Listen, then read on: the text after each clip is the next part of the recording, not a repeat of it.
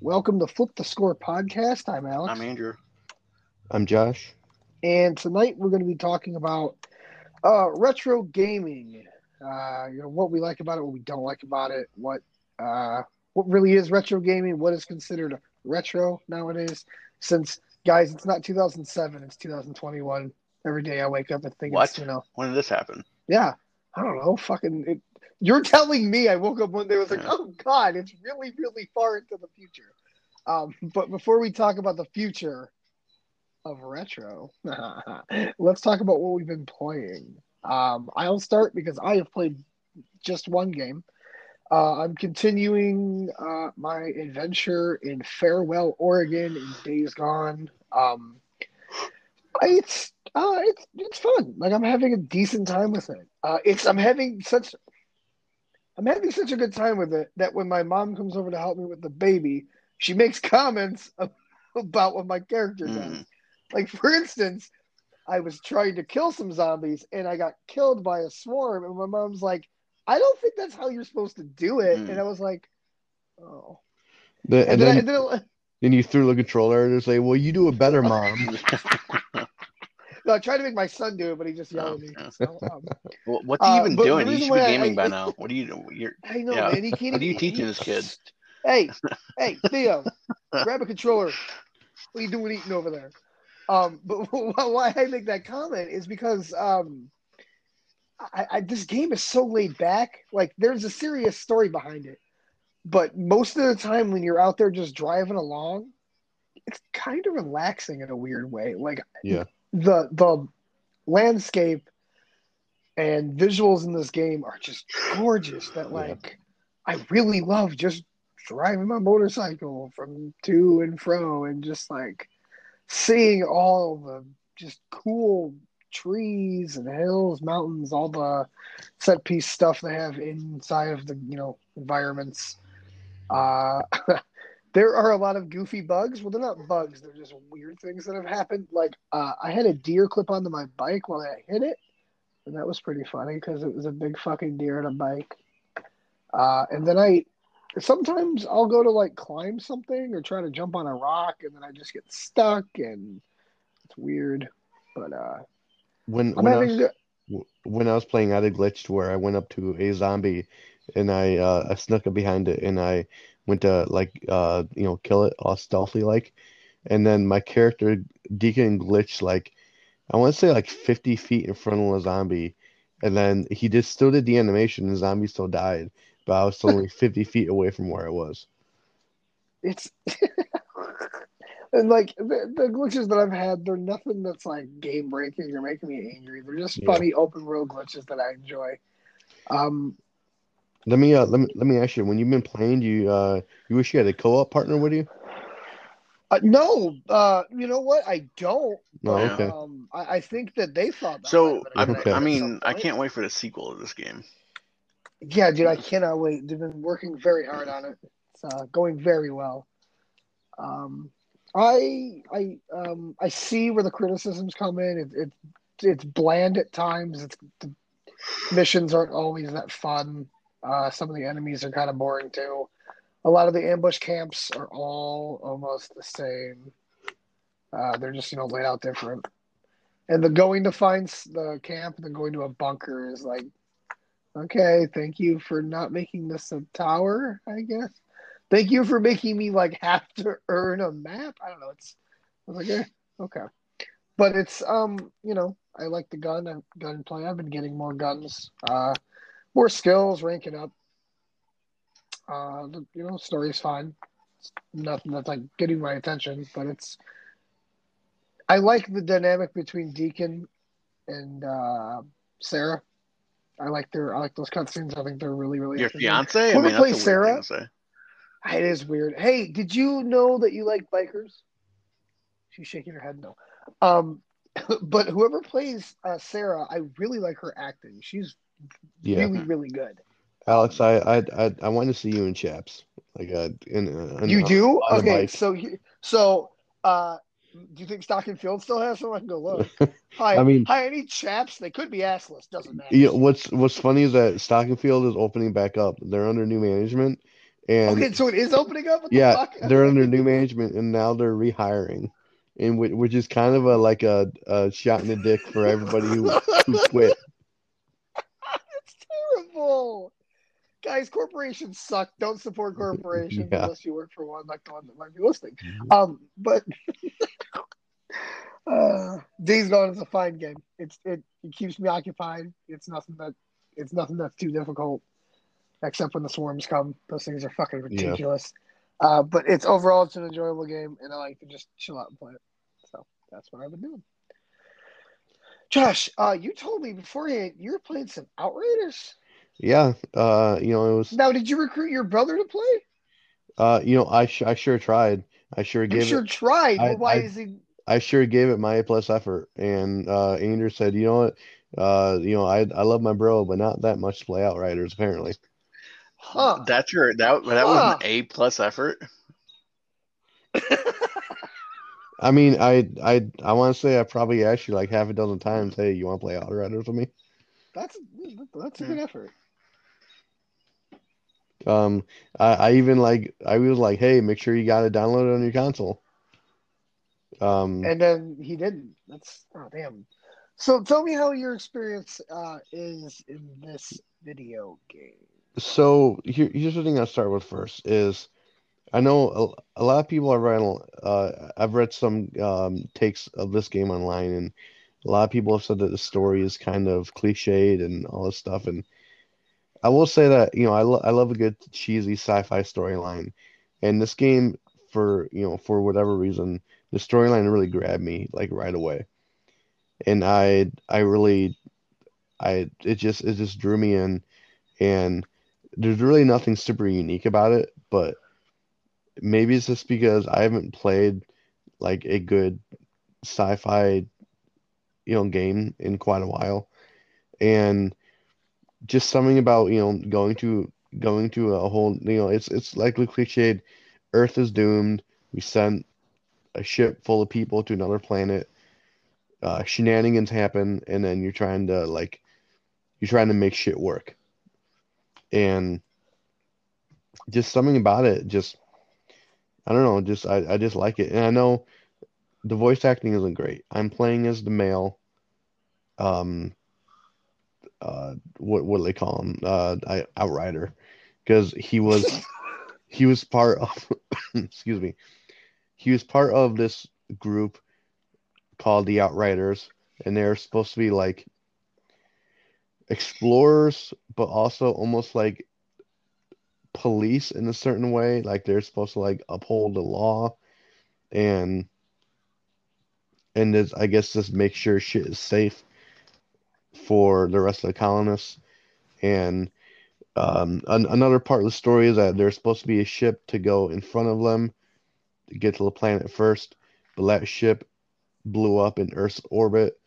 And so then there's just the main colony ship that got there, and the majority of the Outriders were on this ship that blew up in Earth's, or- Earth's orbit. So right away, there's not there's only a handful of Outriders. Um, but gameplay, I want to say it's like if Destiny, The Division, and Mass Effect 3 multiplayer had a threesome, and somehow those three entities formed a baby, and that baby grew up to be Outriders. That's basically how I describe it. And uh, the gameplay is a little floaty. I don't like how the character just moves too fast. Like I know, for example, a lot of people complain that in Red Dead Redemption 2, Arthur Morgan's moves are too slow. It was like he's moving through molasses. Well, Outrider's movements are way too fast. It's like he doesn't have to get going before he starts moving. I felt that too in the demo. Like I like I felt like. Did you play any of the division? Yeah. So the, I, I like the way there that third person felt. It felt kind of snappy and quick enough. This just felt like like I didn't have a lot of control. Like I felt like if I if I Yeah. put too much into my thumbstick, I was just gonna keep trucking. It's like oh, slow down. Um, I, I, I'm playing the. Uh, I think it's called the Devastator. I think class, to where um, my main power is like I can put like rock armor around me, and it it cuts the damage I take for like eight seconds, and then you can you know you can upgrade that skill as you level up and stuff. And then there's some other powers I have, like there's one to where I'll pound the ground. It does like an earthquake in front of me. Another one is I can um I can shoot like a rock spike or not no, I can make it like a rock spike come up at an enemy's feet and it like impales them. Uh if they're if they're low enough a low enough level. If they're high higher level, it just does damage to them. Um then there's one called bullet reflection to where it's almost like you use telekinesis and you like you're basically like you know Neo from Matrix and you make all the bullets stop in front of you and then you can shoot them back at the enemies. Um, I I don't use that one that often. Um, so I I'm enjoying the uh, the class abilities, and the enemies are they're not they're not very varied. Um, the variety isn't that deep. It's just pretty much you know you have the uh, you have the the cannon fodder that comes in front of you, and they're just there to take damage. Then you have the stronger human enemies who, more often than not, they're wearing heavy armor, and they have they have a couple health bars you have to you know get through, and they're bullet sponges. And then you have the human enemies who have they have powers, and not not these powers aren't as like good as what the Outriders' powers are because the Outriders altered. I didn't mention that. There's some kind Mhm. of They're, yeah, they're called like the altar. Isn't Yeah. there like a whole yeah. There's some excuse me of them. there's some kind of uh, force on this planet on this planet called Enoch, and this force they call the anomaly, and it basically makes these electrical storms, and it goes through. And when a bolt of lightning from the storm touches a, a person, like 99% of the time they like disintegrate, they die. Blend like 1% of the time, the lightning won't kill you, it will like, you know, fuck up your biology and give you powers. And so you almost become like an X-Man. And you uh um you know you get you get powers dependent on what class you choose. And then some of these some of the enemies you fight are also altered and maybe not to the extent you are, their powers aren't as grandiose. Um, and then there's some boss battles to where the enemies will have uh, these bosses will have you know much stronger powers and they're much harder to take out. Uh, and then there's and then there's creatures. There's uh indigenous creatures to planet Enoch that you fight, and they're they're mainly they mainly just run at you and you just shoot them as they're coming up. Some of them have projectiles, um, so they're kind of boring. They just they're just easy experience. That's what I've noticed so far. And I'm level 14, level cap is 30, and I read online that most people finish the storyline at around level 25. So I want to say I'm probably a little more than halfway through the storyline. So Okay. Um, which, um, what was your? Did you say your world tier? I don't know if I heard that. uh oh yeah, so I'm world tier seven. Um, nice. and getting from six to seven took a long time. Um, but I'm seven and I'm playing solo, and I haven't died that many times. Mainly when I die, when I die, it's it's against a boss because I, I have to figure out the strategy first, and they kill me, and then then I'll like well I have to go at like this instead. Um, so I, I don't I don't often die when I'm facing just normal enemies. Sometimes sometimes if I get surrounded, you know, I'll die, but you know, mostly it's it's not that not that difficult. Um, and then each class has the ability to get health back if you kill enemies a certain way. Like the Devastator is if you kill enemies who are close enough to you, you get health back, and it kind of makes you want to have the play style of up up close and personal. But then there's there's weapons you get which have different skills. Like my sniper rifle, I have to where every every enemy I kill without changing weapons, I get 125 health back after I per enemy I kill after I reload my weapon. So if I get say two or three headshots and then I reload my weapon, I'll get like 375 health back, which is like 60% of my health right you know right now. Um, and so that kind of opens up different strategies to where you know I can sit back and pop some headshots and take damage and um it, it you know just different strategies and stuff. So uh, awesome. don't really you know And are are, you're playing this on Xbox Game Pass, correct? Yes. Um, I plays great on the Series X. Low times are super fast. I've heard that low times are super slow on last generation. Um, and then uh, just the the weapons themselves, the loot. Um, it does the same weapon uh, rarity that a lot of other games do. Uh, white, green, blue, purple, orange. And I haven't gotten any orange weapons yet. I've got a couple of purples, and it's you know I, I like the gear. I it's I don't like it as much as Borderlands. Um, I like it more than Destiny and the Division though. So, but that's that's pretty much all I got to say about Outriders, and that's all I've really been playing this past week. Nice, nice. Andrew, uh, since you decided not Yes. to join your brother, I'm fighting in Yes. some uh, crazy space wars. Uh, What have you been still playing? chugging away at Assassin's Creed. I've kind of realized that this is just going to be my like go back and chip like five hours away at a time. Just like I'll pick it up and then put it down and come back to it like a month later.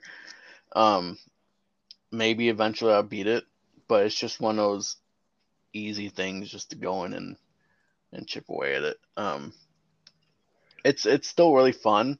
Uh, there's still some story stuff I'm like, what happened? Because I, uh, how I, how far do you get into, into it, Alex? Oh God, I don't even remember. Well, there was Um, a. Did you get to the point where Sigurd, your Jarl slash like stepbrother, I guess I don't know. Uh, he was captured by that one woman. Okay, so I Yep. eventually rescued him. Yep. And they did like a uh, a lot of places that you you went to and did like the main missions for. Every like area had like a person that you would recruit to your cause and be like they'd be like you know when your big battle happens i'll be there um and so when i rescued sigurd it was like a hey here's here's my camp and here's seven people here's all the people i recruited so i got to go talk oh to them yeah, and there's people i'd go talk to that i did like the toward the beginning of the game that i'd be like who are you i don't fucking remember who you are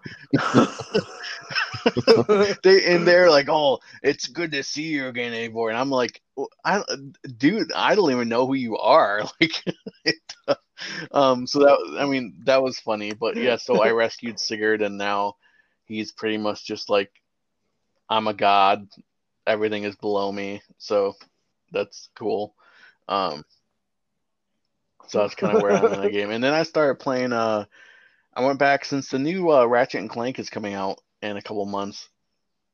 I went back and started playing uh, Ratchet and Clank Into the Nexus on PS3 because the new Ratchet and Clank is a direct Okay. sequel to that game, which which I never played before.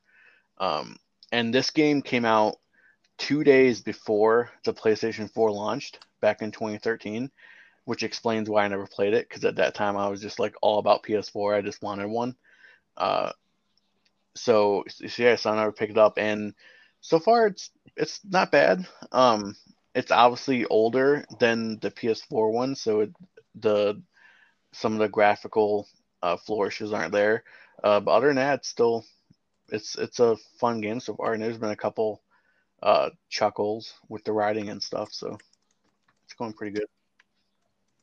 and what what what was that? Ratchet Into the Clank game? Nexus. Ratchet and Clank. Um, Nice. so yeah, so that is what I have been playing. Right. Nice, nice.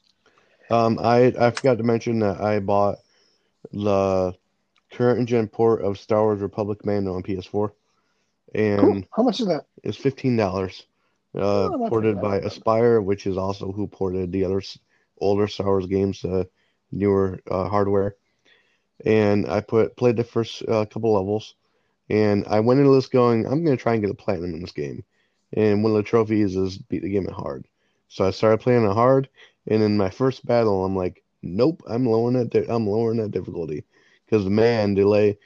When they say hard, it's like when you're facing normal ba- battle droids, it's like, eh, whatever. But when, when a super battle droid comes up, it's like one shot your shields are gone, another shot your your ass is down. It's uh, I'm like no way I'm gonna be able to grind through it like that. So I just put it on easy. So I'm just gonna play through and get as many trophies as I can. Nice, nice. So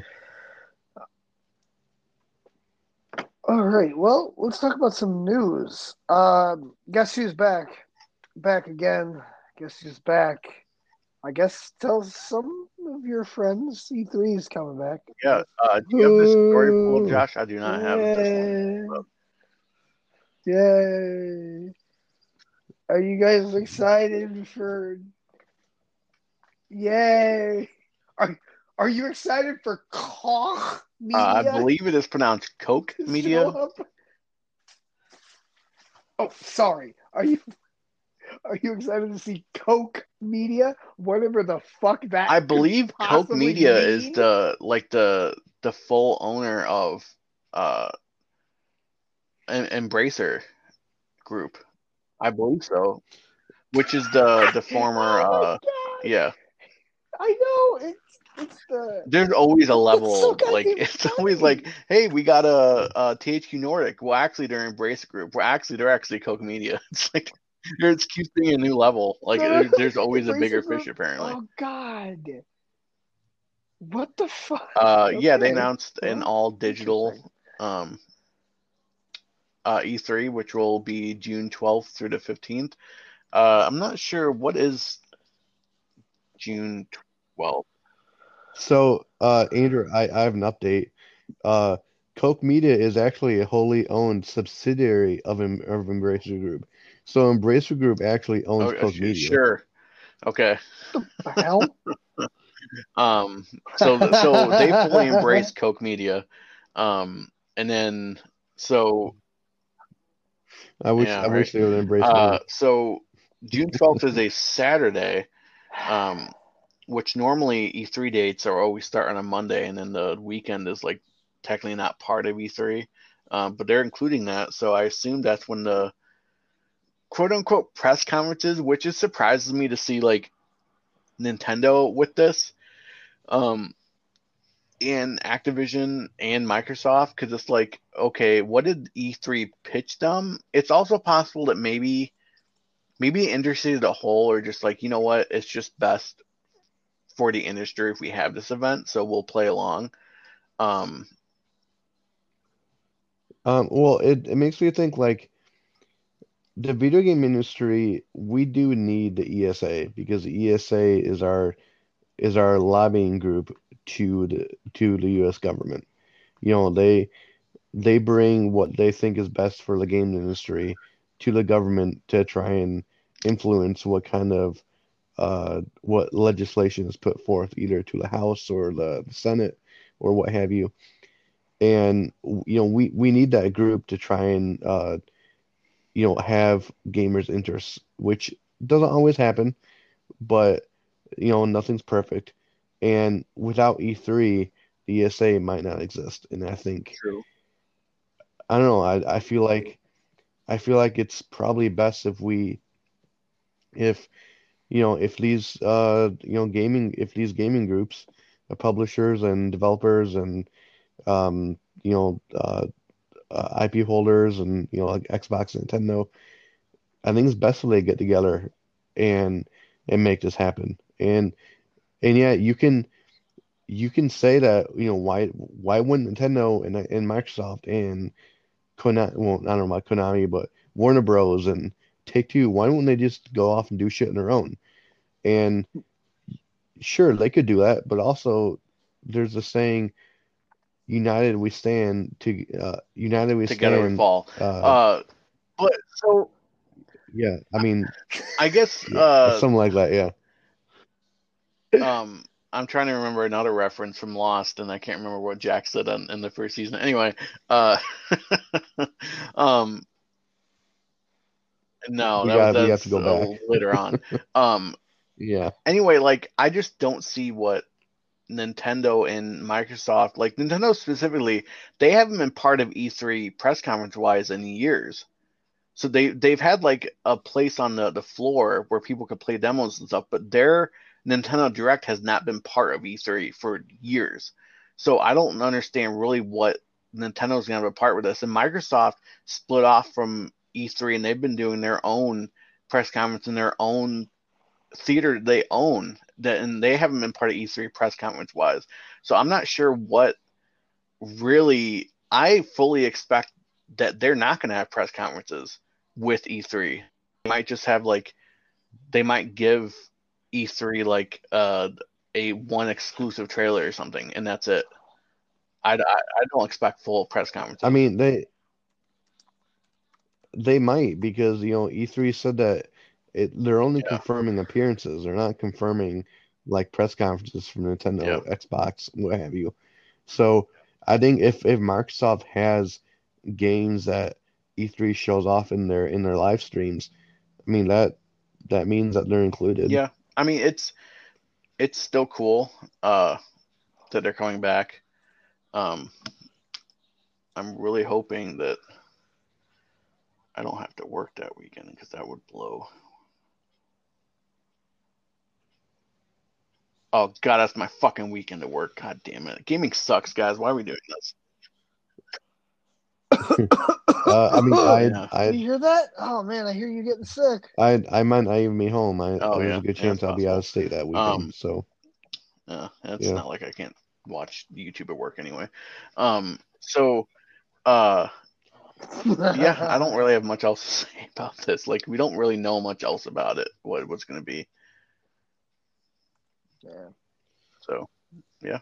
We got a I know Phil Spencer said looks- that he's excited to share what they have this summer. He didn't specifically say E3, but we'll see.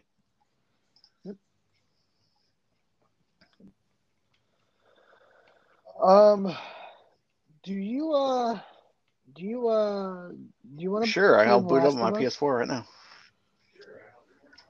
Yeah, Oh, well, really? Because you could probably play it on like a, Like, a, an backwards newer compatible on console. the PS5. Oh no no no no! Uh, how, how would you uh, like a remake? Oh, um, no, I'm I'm good. Huh? Thank you, thank you though. Huh. You know who isn't good? Sony.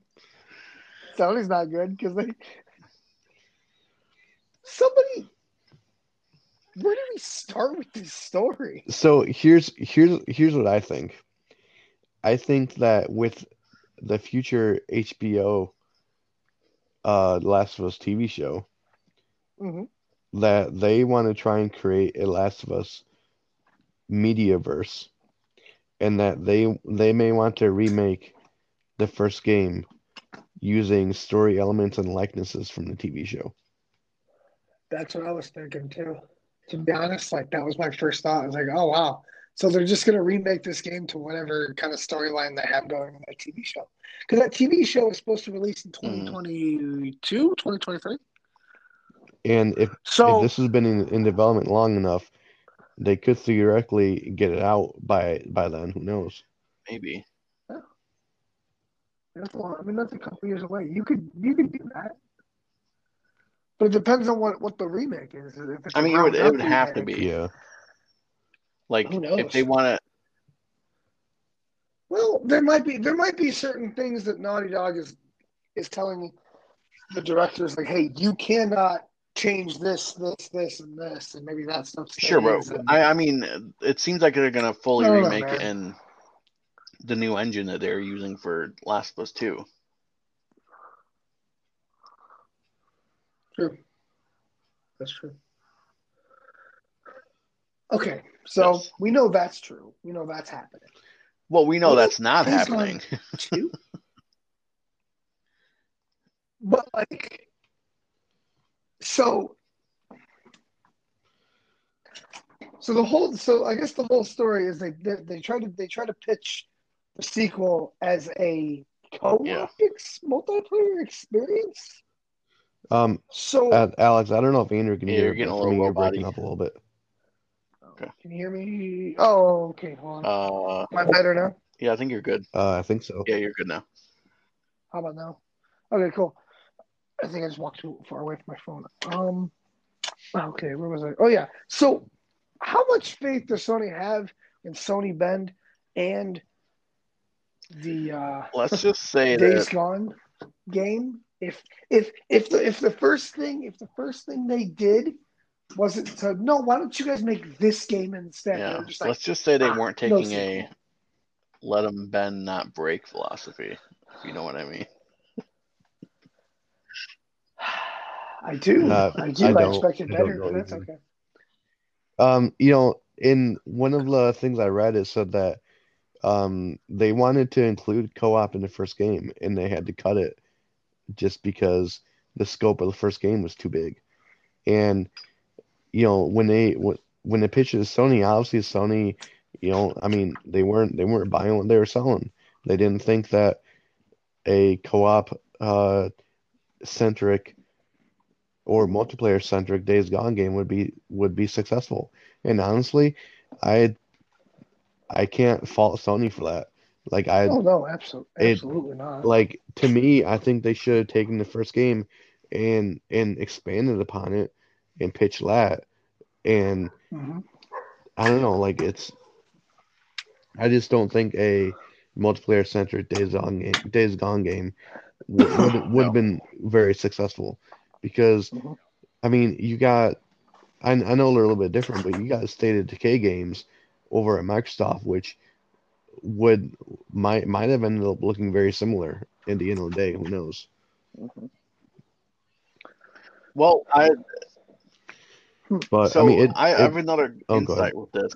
There's a lot of fans that, after hearing this, have been in denial because this was a report that came out from Jason Schreier, and even though I think Jason Schreier is an asshole sometimes, he is still one of the best gaming journalists out there. And normally, when he puts out a story, he does he doesn't make shit up, and he doesn't just take stuff like a, a word from one person. He gets multiple sources, and he knows what he's talking about. Um, so there's been a lot of fans that were just like, you know, this isn't true. You know, I don't believe this for a second. This is just rumor and speculation. So there was uh, a guy that worked on uh, the first Days Gone. Um, he was I don't know what he I don't know specifically what he did on the game, but his name was Jeff Ross, and he was higher up with with Bend at the time when the game came out. Now he just had an AMA or he was on a podcast uh, a couple days ago with David Jaffe, um, who also used to, or it, does he? He was the guy that worked on uh, Twisted Metal back in the day. I don't know if he's still with Sony or not. Twisted Metal. um, yeah, yeah. I don't think he is. Yes, he also right. did stuff with God Um, War. so uh, he had a podcast with him where he answered a bunch of questions that people sent in, and one question was about like, was Days Gone 2 being made? Um, and so his answer was pretty much like, when I left, Days Gone 2 was being made. And so that kind of goes, it kind of was a little bit opposite of what Jason Schreier said, to where Jason Schreier was like, well, it got pitched, but it wasn't being made. Um, but some someone called Jason out on this and was like, we might not get a Days Gone 2 ever, but with all due respect, I'm still going to take the words of the director of the game who has worked in Bend's studio over your anonymous sources, end quotes. Um, and Jason Schreier said, Good, here you go. Here's words from Jeff Ross. Jeff Ross. So after the podcast, uh, he, Jeff Ross, went on Twitter and answered a question about Jason Schreier's article saying, Thanks to everyone who attended the podcast with Jaffe. I wish I could have been more forthright with some questions. Just remember that Jason Schreier is a journalist who takes his craft very seriously, and he has the luxury of being able to be more honest than I am allowed to be. Meaning, as the Jeff Ross, I assume, has signed NDAs, meaning there's stuff he can't talk about. So everything Schreier said is true, Mhm. and just Jeff Ross pretty, pretty much just confirmed it. So um, the game was pitched and it's not being made.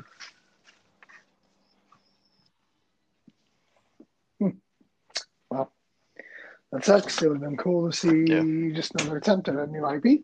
But uh, Days Gone One is fun. You guys should check it out. Um, well, I mean, so by all accounts, uh, Sony Bend is now working on a new IP because there, the report said that they were originally put on the Last of Us remake, and then people at Sony Bend were like, "Well, we don't want to do that," and so, so after a while, Sony was like, all right, well, you guys go make something you guys Yeah. want to make, but you're not Um, making Days Gone too." And apparently, Bend was. There's an update on the IGN article here. It says Eurogamer reports that sources claim a Sony Bend developed Uncharted game was planned to be a new chapter for the series, possibly a prequel, and was intended as something of a reboot for the series. It's unclear if those plans have persisted with Bend off of the project. Um, so Bend is no longer making the Uncharted game, but that Uncharted game may have moved to Sony San Diego's new, uh, yeah. Um, Unnamed studio. so I don't know. We will see. Um, Also, there is uh, Pedro Pascal. Is that I guess the BAFTAs last week or something? It's some reward show, uh, and he is looking very Joel-like right now. So, Hmm. next story. Uh, guys, I'm ready to play ball on April 20th on Xbox. I'm like, dude, I'm legit Oh, you excited are, about huh? playing MLB The Show 21. Yeah, I'm pretty stoked. For- too. I, it's, I guess. it's awesome. excited. Like I'm excited because I Yeah, can get it and, and- not give Sony seventy dollars for it. I have to give Sony seventy dollars or whatever unless somebody wants to trade me. Actually, if anyone uh, for the three people who listen to this, uh, I'll trade my PS5 for your Xbox. Yeah. By the way, I don't know if that's a joke what you just said. There might legit only be three people listening to this. um. They're my So uh uh. that's perfectly fine. We love them. So let's see. Yeah, it was MLB that said that. Um. No, it was Sony that was asked about uh the game coming to Game Pass, and Sony's pretty much like, "Yo, that was a deal done by Major League Baseball. That is not that was not our deal. Uh, so go talk to them." Um. So clearly, this is just a play to get more fans of the series, which is absolutely fine. Because the last one I played, I think, was MLB The Show 19, and it was good. Um, but I was like, I'm I regret paying sixty dollars for this. Uh, so now that I get to play it for free, and we don't even know how long it's going to be on Game Pass. It might only be on Game Pass for a month. We don't know. Uh, but I'm gonna get my time with it, and if it goes away, I'll stop playing it. Yeah. Um, but you know what's interesting is we conjectured that Sony might or Microsoft uh might uh put all the Bethesda games on Game Pass, obviously, but they might still put them on Sony and use the excuse of, "Hey guys, you can come over here and pay fifteen dollars and get all the games, or you can buy them for seventy bucks a piece on PlayStation." Now they didn't end up doing that, even though that might have been a good ploy. But Microsoft is doing that with Sony's own game. they took Sony's own ammo, took it away from them, put it in their own gun, and pointed at Sony and fired. like their own game. Is there like, hey, you can get it free on Xbox or go to Sony and pay seventy dollars for this? It's it's crazy. This, I'll tell you what, I uh, kind of regret sometimes getting a PS5. I won't lie to you. I won't because like, oh, I could play a pretty decent Yeah. B game in Outriders and MLB The sure, Show and, and yes, and, and look at it this way: the two biggest games coming out for most of April. Obviously, there's Returnal on April 30th. That's the very end of the month. So the two biggest games this month are Outriders and MLB The Show. You can get those for pretty much free on Xbox. So where if if if people who have PlayStations are like jumping ship, or if they have both and they're just playing them on Game Pass, where's Sony getting the money? I don't know. I, I microtransactions throughout because Yeah. there is that Diamond Dynasty or something like that. So from there, that's one And- way and to then- get more money. And then obviously, you know, let's let's not let's not discount that Sony got money for it being on Game Yeah. Pass. We don't know how oh, much, for sure, for sure. but they they didn't come out of this sure. with with Um, no money in their hands. but- clearly I think they would have gotten more money if it was uh if everyone just had to buy it on Xbox. And you know, for me, my thing is like this actually could end up working in Sony's favor because if this game is on Game Pass this year, and then MLB The Show 22, let's say for hypothetically is not on Game Pass, it, it you know if you give people you know uh, not to use drugs as an analogy, but if you give someone a drug for free and get them addicted, and then and then not give it to them for free, Yeah. odds are they're going to want to pay for it. So maybe next year, Sony would end, actually end up making more money in game sales if the game isn't on Game Pass. You know, you know what's going to be even funnier is when August rolls around and Madden 22 is on Game Pass. Day I mean, it it Uh, it wouldn't be I don't though, not right now it be. because uh, with EA Play, yeah, yeah, oh no, no, that's right, that's right. It's you're right. Yep, yep, yep. yeah. EA, I- EA, But, the uh, but, but the- doesn't It's- it's on- it's only on PC. Kind of like that. yeah, um, and yeah, and Oh, but okay. they they they have their they have their vault, but games normally like I don't know like eight Yeah. eight to twelve months after it comes out. Oh. usually Madden is about six months after release. It goes into the vault. Um.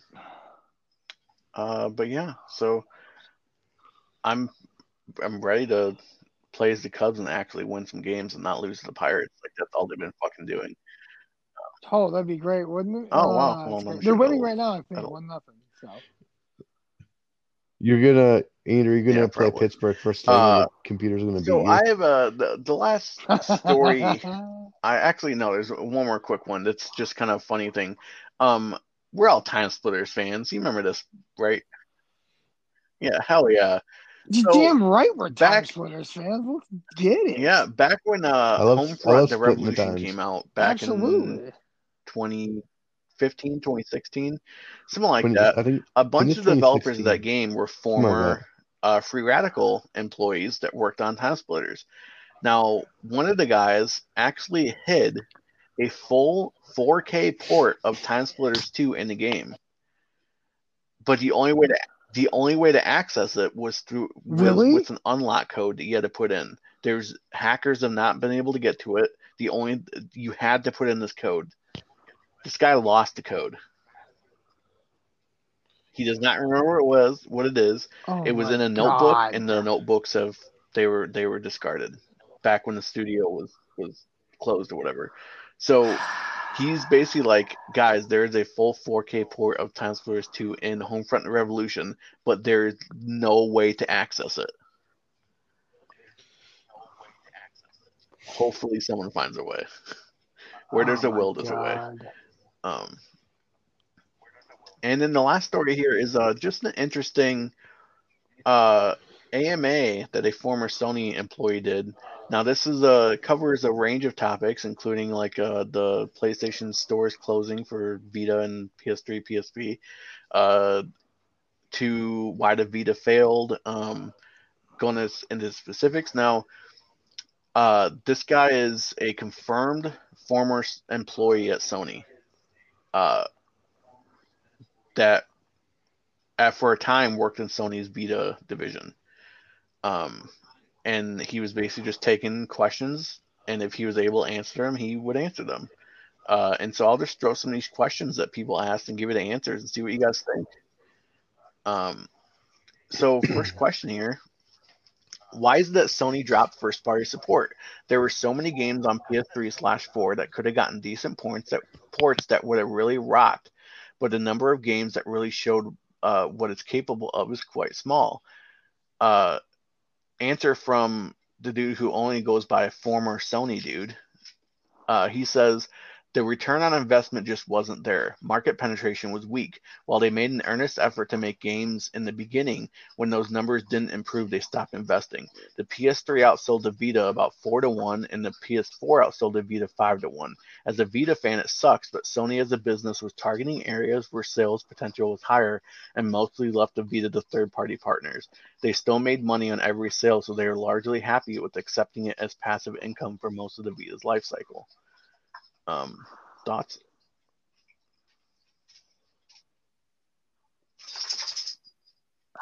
I mean, it's what you know what I would have expected. Um, the the install base for La Vita was never there, and if the install base isn't there, then people aren't going to buy the games. Like one person is going to go out go out and buy 10 copies of Sure. you know Killzone Mercenary, you know, and so it's just it just wasn't there unfortunately. It's uh not enough people it's it's a catch 22. Sony didn't Yep. market it well and because they didn't market it well people didn't buy it So because he also buy it, Sony confirms how many units of Vita it. sold, uh, which he says that he left Sony a couple years ago. So Sony had already sunset the Vita by then, like they weren't producing new ones. So he says uh, Vita sold 17 million uh, as of when I left. Um, I think we have a skewed perception because the Vita sold most of its units in Japan, and that's uh, because someone said that I thought the PS4 would have sold like 50 to one or something. Um, so 17 million is around, right around that uh, mark that a lot of people in the industry thought. Um, next question. The Vita firmware has been compromised now for almost five years. Is Sony planning to target users of modified firmwares and ban them? Are they even capable of detecting modified firmwares or unusual activity? Uh, answer. They have good telemetry, specifically when you are playing a game that you don't have a license for. They also have telemetry to see the names of apps you are running. In other words, yes, they know exactly who you people are.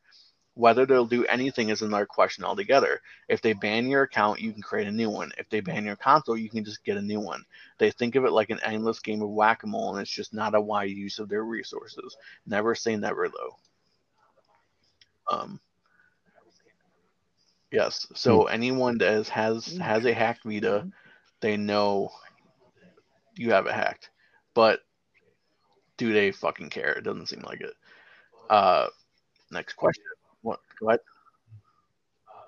I think I I think if the Vita Yeah. I think if the Vita Uh, had been much more successful. What was the reasoning behind having no user accessible storage in the original models and only one gig in later models? Why did they continue using proprietary memory cards after it became obvious how much of an obstacle that was for potential buyers? Answer. The one gig decision was largely because of patches. The ability to download indie games and stuff was just a nice bonus. Prot- proprietary memory cards were to deter hacks. It's hard to express just how much of a cultural impact the 2011 hack had on Sony's culture. Um,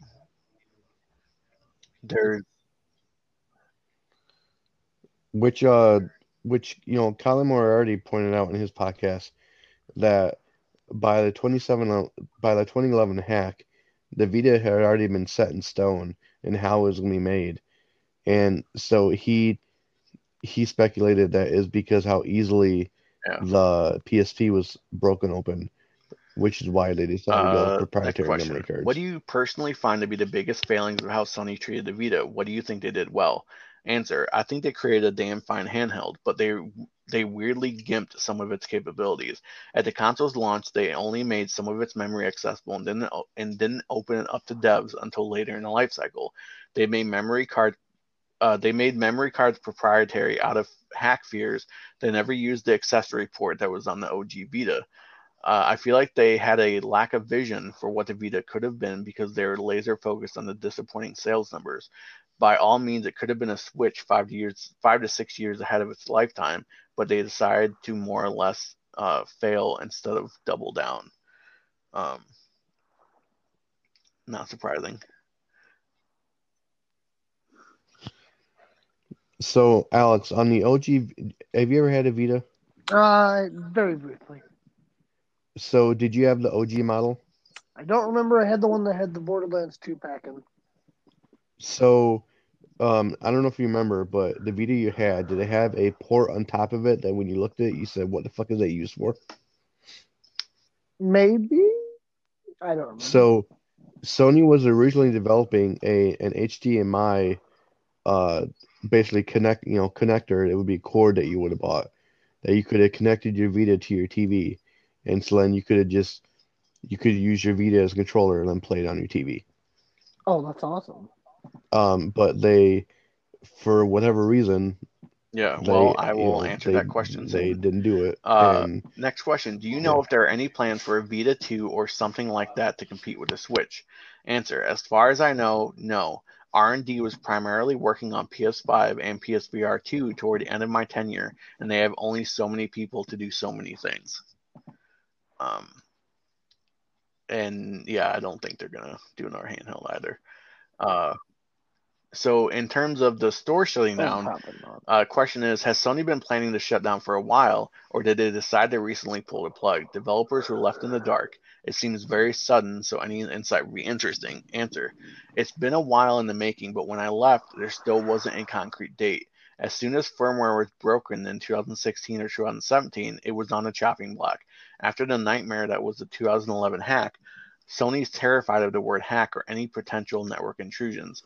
Uh, I'm not surprised people weren't informed. Sony is composed of these weird silos that people just don't communicate outside of. The right hand doesn't know what the left hand is doing, as the expression goes.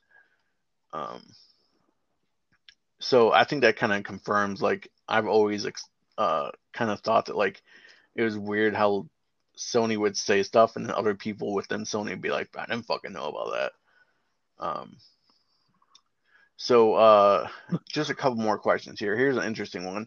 Uh, can you shed light on their culture of IP abandonment? Sony has a wealth of dead franchises and legacy content that they seemingly do not care to bring forward. Was backwards compatibility as little used as Jim Ryan claimed? Who made the voice for the proprietary memory cards on the Vita? Was the unused top port on the Vita going to be used for HDMI, HDMI out? Uh, answer. Certain ip has more value in the cultural sense than it does in the market sense. I know it's not sony but look at metroid for a comparison. That franchise that franchise is critical to the history of games but it's only sold about 20 million copies throughout its whole life. The most recent animal crossing out, outsold the entire metroid franchise. Uh, sony is a business and they care first and foremost about where the money is not where the sentiment is uh, backwards compatibility is one of the most requested features and least used features. I don't know what Jim specifically said about how little it was used, but that is true by the numbers that we had. Uh, and then the proprietary memory card was a hack deterrent. Um, I don't know the name of the specific person who made the decision, but that was the rationale. And then HDMI out was one of the prototypes for the accessory port, but there was some software issue they needed to work out still. I don't know the full details on what the software issue was, but needless to say, it never made it to the top of their priority list. Um, and then just a couple more. Um, was Sony ever in salvage mode for Vita? Like, oh crap, we made bad decisions. Let's try to turn this around, or, uh, or did they not even try? Um, answer: The Vita Slim and Vita TV were attempts at that, but they were very half-hearted, in my opinion. Um, I kind of agree with that. Uh, and then this is something I didn't know about. Maybe you knew about this, Josh. Uh, why did Sony take the ability to discount games away from the devs, uh, specifically for the uh, PlayStation Vita store? I mean, I might understand why they are closing the store, but still, they stopped doing sales around a year or so ago. It makes no sense to me. Even Microsoft still discounts 360 games that are not backwards compatible. Answer. Sony decided to kill the Vita years ago. Uh, while I don't know the rationale for this specific decision, I imagine it's just part of the plan and it's to get developers off of the system. Um, so even if you want, even if a developer, like say Ubisoft was like, I want to discount the Assassin's Creed Liberation on Vita, they are no longer allowed to do that. Yeah. Huh. Yeah. No, I didn't know that. I mean, it's it's kind of shitty. It makes me makes me think they probably did the Uh, same thing and with PS5. yeah, that makes me think there will definitely not be a end of life Vita sale. Um, I don't know about PS3, but uh, that would actually, when you say PS5, you you mean PS3, Josh? Yeah. So, because there hasn't been a sale on PS3 in quite I, I while. in PS3. I don't know. Um, I said PS5. um, Yeah. do you have any insight on what's going on with Sony essentially throwing all of Japan under the bus more recently? Has the U.S. branch taken over the company entirely somehow? And if so, why and how did the, did Japan allow that? Um, uh, pretty much in short, yes. Sony is be, uh, becoming more American, and it's being allowed to happen because America is now the premier video game market. Um, see. uh, this guy basically asked like uh, he understands why Sony wanted to do proprietary because of hacks, but why did they make them so expensive? Um, this guy he pretty much said that because they were doing proprietary, uh, the parts for these memory cards were really expensive, and they were not willing to take a loss on them, even to sell more. Um, so, um, Well, I mean, with with businesses, yeah. you know, if you're taking a loss on something, the more you sell, the more money you're going to lose, and it's uh, you, Uh, you know, how did Jim Ryan view launch, Vita? Did he make the important decisions, or were there others making decisions on his behalf? Uh, I never interacted with Jim. He has he was many pay grades above me. The impression I got was that he was a businessman first and foremost, though. I don't know if he ever made any decisions al- along the lines of kill the Vita, but some of the strategy and direction he set forth probably influenced others with more purview over the Vita. There was already a direction to kill the Vita in place, so his direction may have been uh, may have accelerated the, the trajectory at worst. Um, uh, and then this this will be the last one. Um, why do you think Sony is shutting down the store so abruptly? Surely the passive income from game sales must be better than whatever it costs to keep the lights on, so to speak. I get that the Vita largely failed, but I don't understand the harm of leaving the store and other basic servers online. Uh, no idea why they give it such a short runway, but I do think it's part of the planned death of the Vita I've described elsewhere in this thread. The income the income question is a bit more detailed, so apologies for the long response. First and foremost, you have to understand that any game any game sales the majority of its uh, copies at its launch. Uh, there are exceptions to this trend, i.e., Final Fantasy 14 or No Man's Sky, uh, but it holds true 99% of the time. Second, around the time I was leaving, some Vita games were selling under 1,000 copies in their launch week.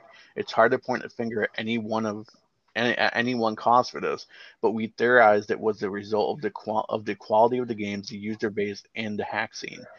Um, Third, there's more to running a digital storefront than just keeping servers online. Payment systems require a lot of technical maintenance, and uh, deprecated systems provide easy attack vectors for sensitive information. And there's a ton of work involved in making sure everyone gets their money when sales are processed. I can't say for sure whether the cost and profit lines ever fully crossed, but I can say that in conjunction with the other reasons I've outlined, Sony is pretty much re- uh, ready to be done with the Vita. Um, so yeah, I, that's pretty much why they're closing it. Um, Mm, yeah. I mean, oh, uh, last nothing one. in Um, sorry, I forgot this one. This one is imp- me. important. Uh, do you think it's very likely that they could keep download servers up for a very long time? Uh, for example, 10 plus years down the road. Uh, I had assumed one of the big issues with the stores was there's a lot of legal issues around the payment systems, and killing that off closes the, the hole on a lot of legal and confidentiality, confidentiality and information purposes. Um, he says, I think that depends more on what legislation exists to prevent them from doing it than anything else, honestly. And I'm not a lawyer, so I can't speak a lot of expertise on that front.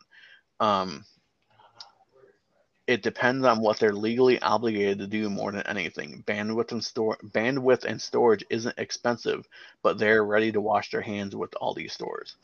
Um, so I think that if it was up to Sony, by his answer, it seems like they would cut the ability for you to download these games, but maybe legislation is stopping them from doing that.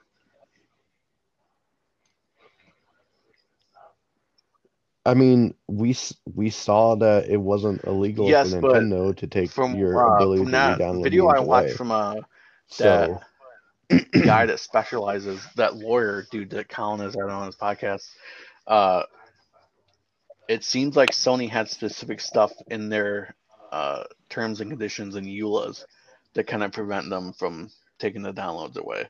And Nintendo might not have had that. So, yeah, yeah, so that's pretty true. much it. I think there was some interesting information in there. Um, yeah, so that's that's pretty much it.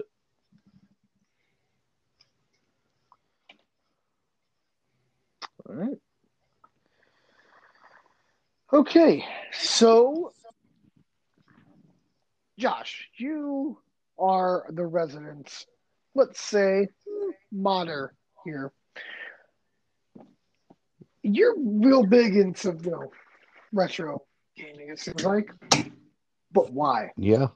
Why? Why? Why something so? Why does something so old, games on Atari and TurboGrafx and Sega CD, Sega Master System? Why is this stuff interesting to you?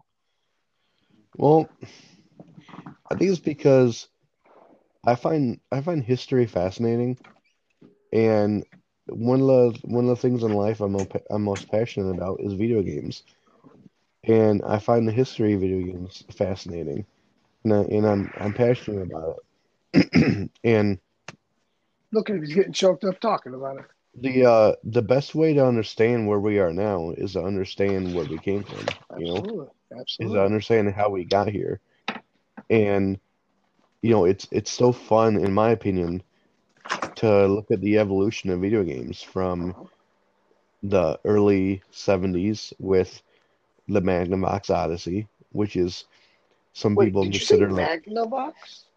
Like Yeah. the old television makers? Yeah they had Huh? they had a console it's called the Man, the magnavox odyssey and that Okay. came out in the that came out in the early 70s um For I'm not what, really sorry? sure what year. Um, Andrew, you think you can give me a fact check on that? Um, Magnavox Odyssey. Uh, I want to say like 73. Um, Um, but I, I could be off on that. But to see the evolution from that, and then you know you go to Atari. Yeah. and- oh, so I was okay. Um, and a lot of people consider that like the first like home video game console. And there was there was stuff before that, like mainly Pong machines and stuff. Mhm. But the And uh, Magnavox- there was like Galaga machines, things in the arcades before they ever Yeah. came to. Um, uh, but the uh, the Magnavox, Magnavox Odyssey is like, uh, you play games using cards on that, if I if I remember, and it was kind of like the first thing to where you could, the first console where you could take home and actually change the game you were playing on the TV, and it just it just revolutionized gaming. But you know, I mean, I'm I'm not here to give everyone a history lesson, but it's just it's fascinating to see the evolution from that then to Atari, and then get in the 80s when you have Atari, and then you have um, uh, Intellivision and ColecoVision and Nintendo, and uh, Sega comes in in the 80s, mhm. and that race in the And then- 90s between Nintendo and Sega. and then and then you know in the 90s and between Sega and Nintendo, Mhm. and then Sega, I mean uh, Nintendo and Sony almost teamed up, and then his you know historically, uh, Nintendo and Philips and Sony decided to do their own thing, and they became very successful, and then all up to the demise of Sega in the console space, and then and then Microsoft coming in, and pretty much, by all intents and purposes, picking up where Sega left off Pretty much. and um, because if if Microsoft never went in the console space, I think Sega, if they would have kept at it, I think Sega would have a machine very similar to the Xbox today. Yeah. Um, and I I just I just think it's uh I just think it's really fun to see the evolution, and then you know I think it's I think it's great to know who made games, you know, and not just publishers. I mean, not just like the big console manufacturers, but the publishers and developers, and and then to even know like some of the some of the names behind some of the people, like you know Tom Kalinske with Sega and um let's see uh what was the the Atari guy um Oh God. Um. uh, without having names in front of me I'm trying to remember um There's a there's a lot of um there's a handful of documentaries on gaming I history mean it's that I think people should I- watch because they're just really really good. I think Nintendo is you know they they have a very rich history Mhm. and Dating back To all it's the just- 1800s. Yeah to me it's just it's just fun to see an old video game console and something Uh, like Josh, for I think the example, name you're looking for is I Nolan have Bushnell. I have an Atari 2600, and this No, Yeah. there we go. Nolan Bushnell. thank you. Um, you're uh, you know, I I have an Atari 2600, and this is something that's more. You know, it's it's a piece of electronics that's more than 40 years old. That's You know, this- crazy. This came this this came out back when the original Star Wars trilogy was you know was super big, you know, super huge, and it, it works. I can plug it into my TV with an adapter because technology has has advanced to where you, you can't use the original uh, connect connections, but I can take this piece of electronics, this electronic device from that long ago, plugged into my TV, and it works, and it's it's it's crazy, and there's so many moving parts in newer viewing systems that I don't know if I can take a if I'll be able to take a PS1 and in 2034 40 years after it came out if it'll work. I don't know because of the disk drive and all that stuff. Mhm. But I think in I think by 2034 if I have an Atari 2600 that's been taken well care of, I think it'll still work. You think And so? I think it's I think it's just I think it's just amazing, you know Mhm. and um you know i just i i i love old games as well not necessarily playing them as much because there there's some old games that are definitely fun to play and there's also plenty of old games that are not fun to play that have not held up at all. Um i i can plug in pac-man on the atari 2600 or i would rather play it on the 7800 because it's more uh it's more closer to what you got in the arcades. And I I can sit there and just play that, and it's fun to play. Um, you know, same thing with other old games, and older games on from like the Super Nintendo. There's plenty of older games where I could sit there for a couple hours and play a Super Nintendo game. And you know, I mean, I, I haven't even talked about the uh, the economy of retro gaming. because the economy is always fluctuating. It's always changing. And due to COVID, the economy, you know, demand has skyrocketed and, sup- and supply has plummeted. And because of that, it is a seller's market. And if you want retro games, you better be prepared to shell out money for it. Um, and it's it's it's not going to change anytime soon. Um, the things that have definitely gone way up in price is uh, uh, you know older cartridges, especially Nintendo 64, um, and also like original PlayStation games have gone way up. And eventually, I think that we'll see the increase in price of Xbox and PS2, and certainly we've already we've already seen the GameCube. GameCube prices are through the roof; they're skyrocketing. Um, and I think that's where modding comes in because if I was, this is just coming from me. If I was a developer, if I made a game, when I put out the game at the time, I would be upset if someone pirated it and bought it. I mean, if someone pirated it and played it for free. I, sure, I would absolutely be upset.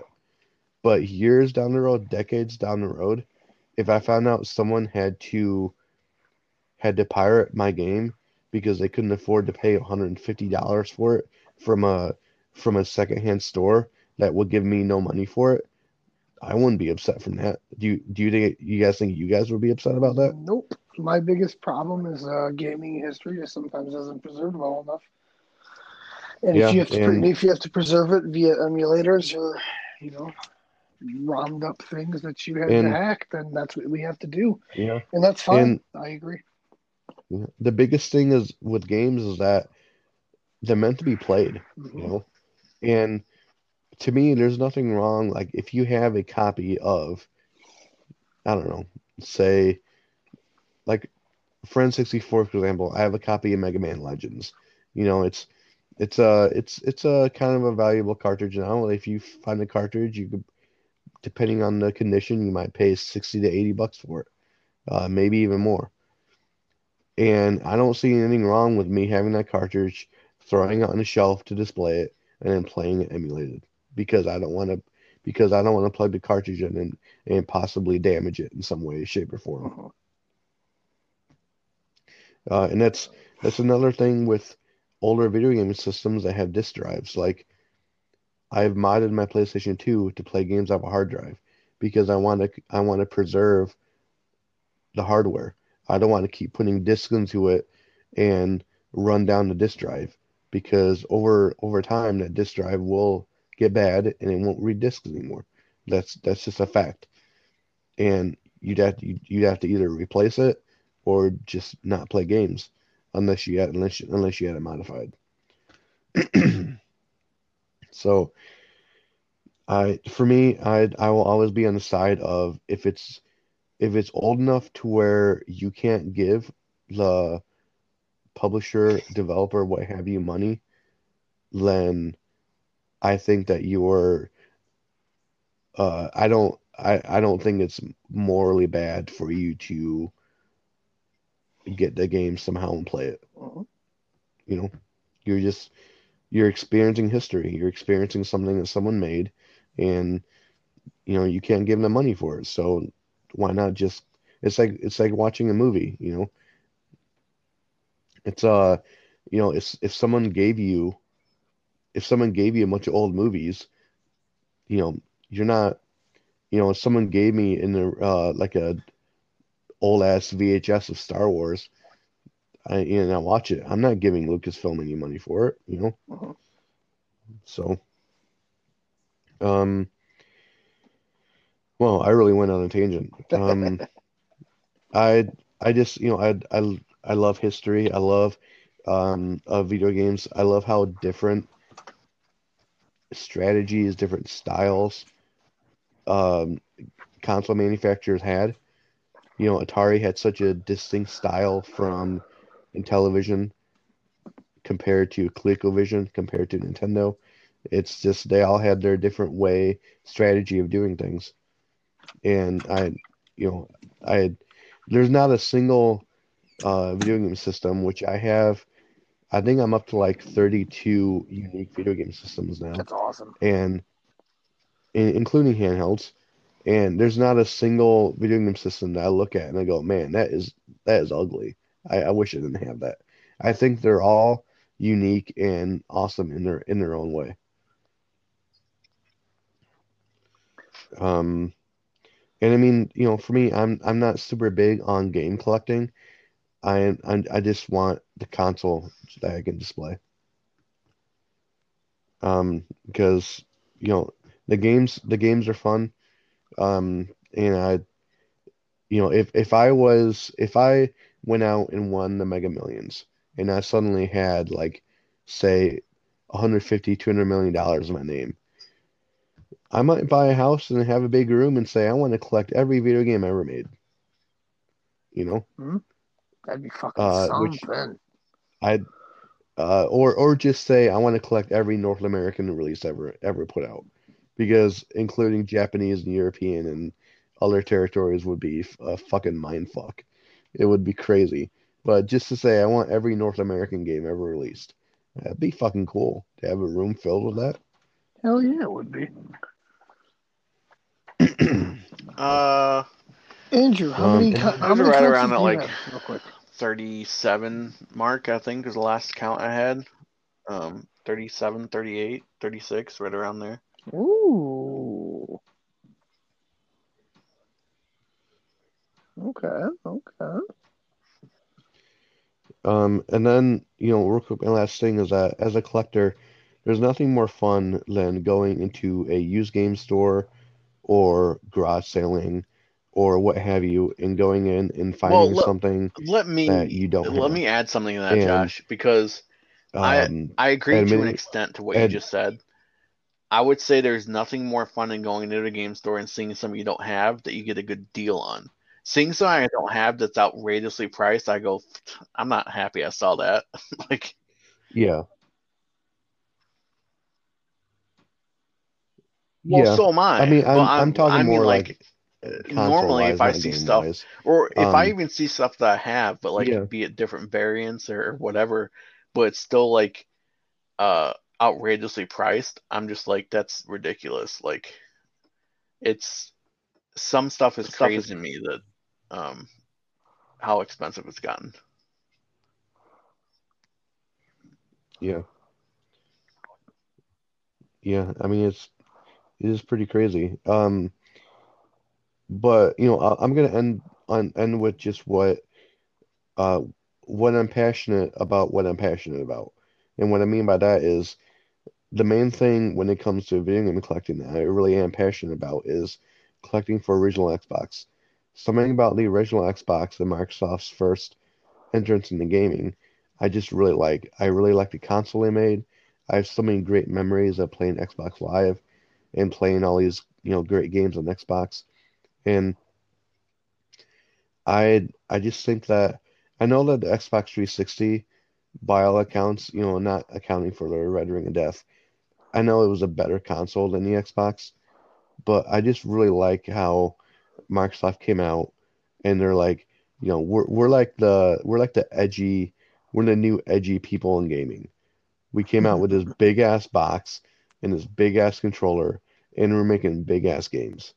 And I, I, I just I look back at that time, and I, I really think that the early aughts were like the golden age of gaming. You had Xbox, PS2, and GameCube just going at it with their own with their own strategies. They're all making great games, and I, Uh, me too. I, I, I, I just you know for me, Xbox I, so I love much. the original Xbox. So many memories with the original Xbox, to be honest. That GameCube. Andrew, what- what's your favorite, uh, I guess, retro gaming console? Uh, you know, I think my favorite one that I have would be the Sega Nomad. I think that The fuck is that? yeah, so the Sega Nomad was a handheld Sega Genesis. Um, and it released in 1990 October of 95. Um, did you look that up or do you just happen to have that in your lexicon? Okay. Um, Uh, so yeah, it launched October I have '95, my and lexicon. yeah, it's pretty much a Nintendo Switch long before Nintendo Switch. It played home console games on just the go, and it's bulky. Um, and I mean, I found one a couple years ago on letgo, and someone was asking like two hundred dollars for it with like twenty. I think I got twenty six games with it. Um, and I tried to, I tried to get the price down a little bit lower. I said like, would you take one fifty? And they said no. And I was like, I'm, I might never see one of these again. I'm not gonna let fifty dollars stop me. Uh, so I got it. Um, it came with a battery pack, which apparently is like even more rare than the console itself. Uh, eight. It takes eight double A batteries. How, how many double A batteries does that take? Yup. yeah. My God. Um, that thing- And then that and then thing the, the sucks battery life is only like three to Uh, four hours. So on yeah, it. so it has a battery pack that you just plug it in the wall and it charges it. And this thing is like it sticks out from the back of it. It hooks onto the back and it just sticks out like a big square. But it's still cool because you can just like it's a battery pack. I mean, uh, you don't need batteries, um, which is really cool about it. Uh, Um, yeah.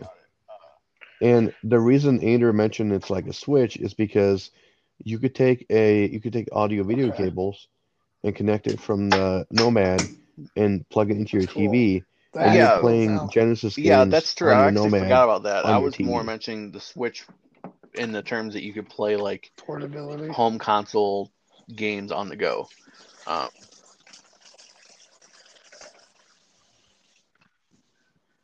Well, sure, but I mean, with the Switch, Yeah, it's about uh, playing on the go, but also so playing on yeah, the I think that's and that's one of my Nomad the favorite same thing. retro systems. I mean, it's just so weird. It's it's crazy to think that like all the shit that Sega did back in the day, all the peripherals, all the shit that they tried, and how Sega was much like what Sony is today in the way that like they have all these different uh, departments that don't talk to each other, and they just kept creating different shit and putting it out, but they're flooding the marketplace with so much shit that they just failed. They could never like focus on like, hey, here's here's our flagship thing, everyone buy this. So you know they kept putting like having the Genesis and then having the Sega CD and then having the 32X add-on and then oh by the way here's the Saturn out at the same time just that we're selling the 32X. Here you go guys. You you want to buy this too? Uh it's just they just had too much shit.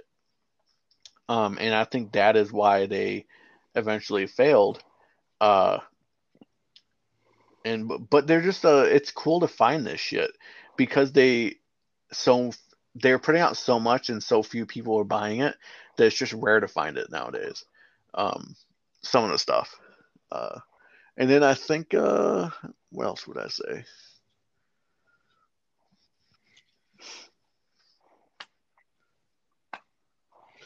Uh, I'll I'll I'll go next real quick. I think the, the my most favorite part of my collection is my I saw that today. Um, that dope. translucent clear original Xbox. I, I've mentioned it before, um, but I yeah I I just I really like it. Um, also have the have the translucent green Halo Edition one, um, and then I I just really I like uh, I you know I I don't really Oh, play because I only have a couple That's- games oh, for it. dope. But my uh, Neo Geo Pocket Color, you know, it was it was uh it was you know uh in my opinion better than the Game Boy Color, and it it has like this really cool like analog uh, analog stick in it. It's just really clicky and it's great for like fighting games and stuff. And I had you know Neo uh, uh, SNK is another person who tried to get in the console space and they weren't very successful. But I think they made Yeah. a really great handheld. It just it wasn't Uh, it, it wasn't probably my other very well in favorite one, States. I guess, would be my Virtual Boy, um, which is still in surprisingly great condition. Uh, I just really like these things of seeing seeing these game companies try something that was so far before its time, um, and and failing at it. And like you know, I just said with the the Nomad, how it's kind of like a Switch before its time. Well, this is clearly like the VR units of today. This is what Nintendo tried to do, and they failed. and it's just it's just cool to have this this uh this piece here that is so well maintained when most of these you see out in the wild are like decrepit looking because people are just kind of like this thing sucks and just like threw it to the side. Um, Yeah. Well, I I think it's it's a good lesson that you know the great technology we use today. There's always someone who did it first, and there's always someone who failed first to yeah. uh, clear the path for other people to Uh, do it more successfully.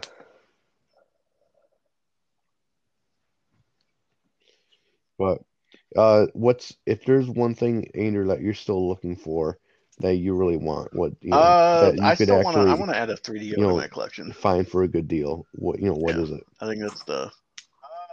Um, also the I think the that or the Yeah. TurboGrafx 16. Those are the the two that I'm still like looking out for. Yeah.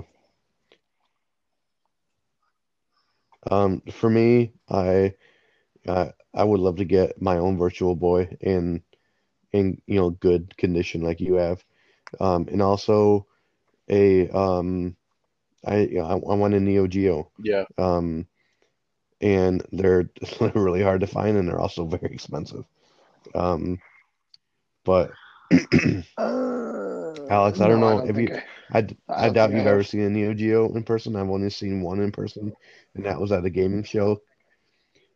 Uh, but it was made by SNK, and this was a system that used for its cartridges actual motherboards for um, for arcade cabinets, and so it made these cartridges were the size of like almost like the size of a small laptop, and um, you had to you know plug these cartridges in this machine, Huh.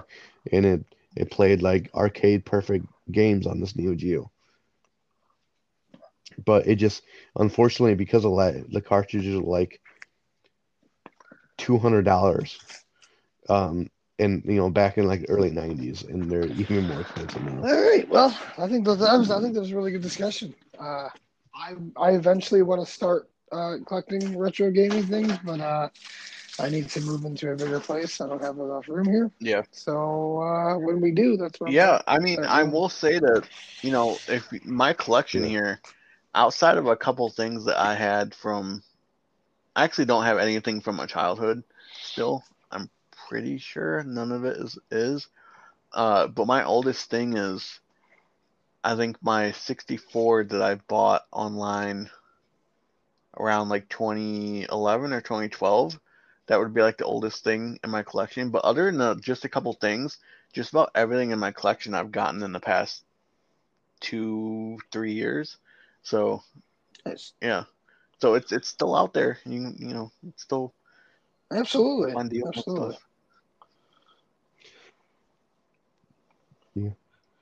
Um, and then and then I I would say one other caveat to game collecting is that we live in a region in the United States that is not really great for game collecting.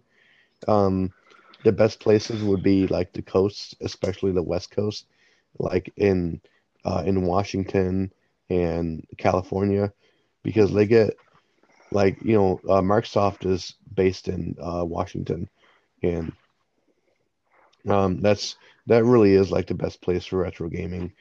And you know, unfortunately, here in the Midwest, you just it's just it's just uh, just not a great place for retro you know retro uh, game collecting. It's the um the availability is very limited, and and but there's so many people collecting that it's just Yeah, I think I'll also really say that uh, to, to find you know Josh see isn't as big on this as. I am, but I really like finding old pieces of just game memorabilia. Um, I don't have too much of it, but whenever I find it, I like to get it if it's something that is in my my niche that I like. One of my favorite things that I have is a VHS of this was a a Nintendo used to put these out in the 90s, and they're VHSs that you have to mail in, and they'd send you them of just game demos. And obviously you didn't get to play them, but it was just like gameplay videos that they'd you on VHS. Um, and I have two of them. I have a Banjo Kazooie one, uh, Oh. and I have a uh, Majora's Mask one um, that has a sneak peek Ooh. of Banjo Tooie on it. Ooh. So those are also uh, I like those. Nice. Nice. All right. Well, if there's anything else, we will uh, wrap it up then. Yeah. All right, boys. I will talk to you next week. right, All right. later.